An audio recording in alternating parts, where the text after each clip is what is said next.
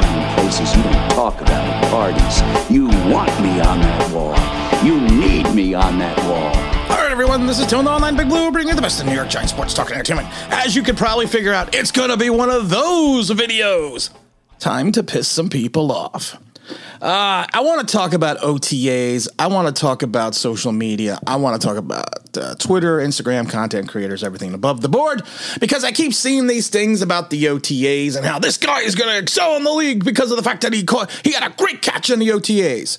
This guy is going to be an All Pro because he blew by someone in the OTAs and he's getting reps on the first team.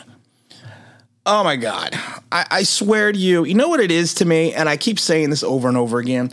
A lot of the people that say these things are people that never played the sport, never really have watched the sport for an extended period of time, don't understand the nuances of the sport, don't just get football at all. And as my thumbnail says, a great OTA plus $2 does not even equal a medium Pepsi. There have been OTA warriors who looked like world beaters in June. Looked like they are going to be the, the next Jerry Rice. Looks like they're going to be the next Aaron Rodgers. And then they turn into nothing. They turn into less than a practice squad player.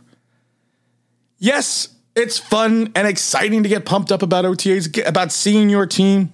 And just because I have a picture of Bellinger on the on the thumbnail, I'm not saying he's not going to make the roster because he was drafted. I'm not saying he's not going to have a contribution to the team because he's because he's having a good TA. I'm just saying there is a ton of fringe players that people are going gaga about who will not even play a snap in the NFL.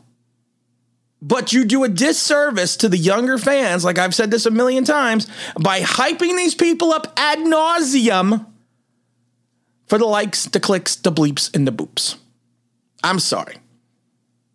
I, I, I just I just can't deal with that because you want to know why, and this is what people don't get understand. This I can tell that certain people just never played the game, never played the sport, or don't understand the sport. There is a world, there is there is a metaverse between college and the pros, and in that world, there is a segment of players who never expand beyond that metaverse between the two universes. I, am I'm, I'm I'm not a geek, so I don't know I don't know about the metaverse. I'm just making shit up. I don't know. I don't know. But there's two universes, and there's a place. There's a black hole in between the universes, and that's where some players go.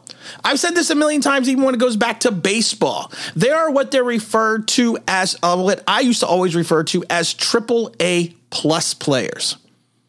They are wonderful at AAA.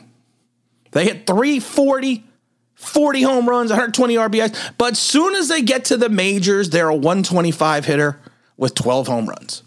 And that's what they are their entire career. They are triple A plus. They are somewhere stuck in between triple A and figuring out how to be in the majors. And there's nothing wrong with that, but you don't hype people up ad nauseum in reference to some of these guys and you build up the hope and you build up the the the the uh, the the praise for these people not even knowing that potentially these guys may not even make the roster and I think that aggravates me the most because, like I said, I, I never do this channel for the likes. I never do this channel for the views. I do this channel for me and the people that really understand football and subscribe. Because those are the intelligent fans. Those are the fans that understand the game. They may never even stepped on the field, but they understand the nuances of football. They understand the difference between OTA, difference between minicamp, and difference between training camp. And it just aggravates me because there's, and I've said this before, there is a younger fan base that all they do is get their information via social media. And I'm not saying that we need to be the bastions of hope and the bastions of truth because you can make any type of con- comment, you can make any kind of post you want, but all I ever say is think before you do it because it's great. You know what? And if you are strictly a fan page or a fan Twitter account or a fan YouTube channel, say it. Don't sit there and, and, and, and, present yourself as a person who who who is vastly knowledge in the game, but does shit like that. I had to have a rant. I have a new Met video coming out today as well. After that 2 nothing loss oh, to the Dodgers at Chavez Ravine. It's, it's one game, guys. it's one game. Mets the Mets pitching staff has filled in admirably, but the only problem is the Dodgers have a better pitching staff. And with Lindor hurting his finger in the door, that that that was a uh, that was a uh, that was a big that was that was big. That was big again.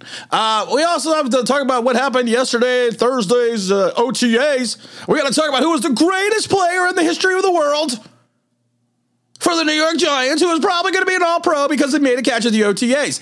Um, we have the we have to, I love it because they call it the red shirt brigade. We still have a lot of guys in red shirts, which it doesn't matter. It's it's freaking June. But Kayvon Thibodeaux is still wearing the red shirt. He was doing some running and doing some uh, agility drills and working with the trainers in the early portion of the practice.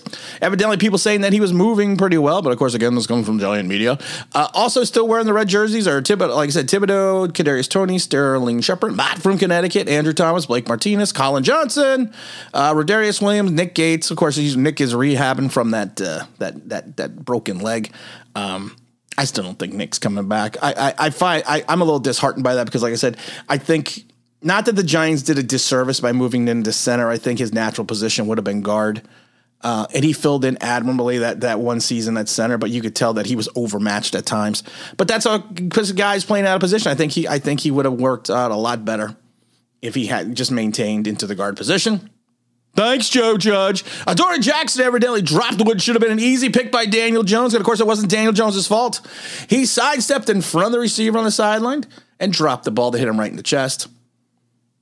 Is anyone shocked by that? Uh, Adoree Jackson's only had three interceptions in five years. He's always struggled to catch the ball. It's not, it's, it's not his strength. It's not his forte knocking down passes, getting in front of the receiver, denying the receiver the ball. That's what he does. He does not intercept the ball. Evidently, Saquon Barkley was frequently targeted as a wide receiver.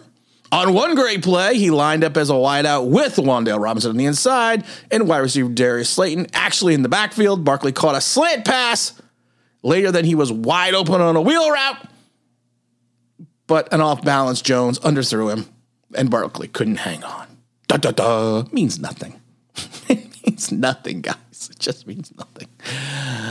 Uh, you know what? I, I am curious because we we had um we had a great comment in the stream that that do we ever consider a time, or do you think the Giants will ever consider a time? Well, they'll ha- when when they will have Daniel Jones, Saquon Barkley, Wan'Dale Robinson, Cordell, and uh, excuse me, Cordell Stewart. Why was I going to say Cordell Stewart and Kadarius Toney in the backfield all at the same time? And I actually said yes. I could see I could see a, a a, a formation where you actually have Saquon in the backfield and flanked by Wan'Dale, Wan'Dale, excuse me, Wan'Dale Robinson and Kadarius. I see that. I can see that happen. I could easily see that happen. But, uh, but also talking about uh, we're gonna jump up to Terrius, uh, excuse me, Tyrod Taylor. He threw a deep, beautiful deep ball to Slayton. He burned and beat Mr. Gilbert, Zyon Gilbert, like he stole something but he dropped the ball. he dropped the ball. Uh, but uh, Brian Daboll came out and said that Slayton has done a good job this offseason. He's working well. Uh, Gilbert also batted a, a, ball away from Taylor deep on an intended route.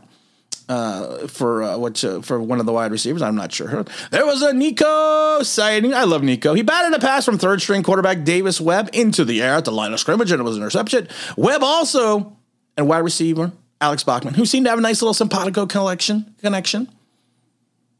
Webb hit Bachman for four completions and five targets following the Nico interception.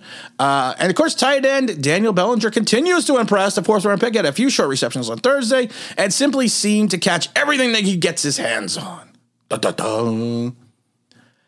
You know, it's it's um, it is what it is. It is what it is. Uh, it was kind of nice to see that we had both uh, Justin Tuck and uh, Michael Strahan out and about at the at the OTA. So it's always nice when you get a couple of giants coming in there and seeing exactly what you know, seeing exactly what we got going on. Um, it is what it is.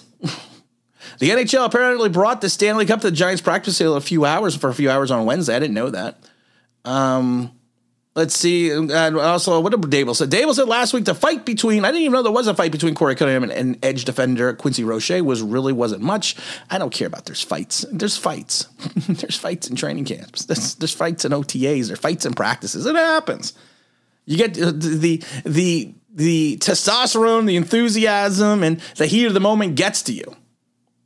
And I think that's, um, that it is what it is.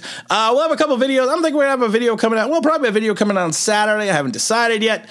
Um, I got a bunch of I got a bunch of topics to, to go over. Got a bunch of Met videos coming out. Uh, I'm not gonna do any Ranger videos, but I'm probably gonna look like I'm gonna do a Met game. I'm, I think I'm gonna do a live Met game. I was thinking about it. I've I've I've been a I've been a football fan longer than I've been a baseball fan, but I but at one point in time I was a humongous baseball fan, and um, but that kind of got surpassed by the football. So, you know, but uh, it'll be fun to do a game. So we'll see what happens. And again, this is Tim of the Online Big Blue, bringing you the best in New York Giants sports talk entertainment. And as always, if you could like, give me subscribe, if you ring that bell, you it means. That'd be awesome.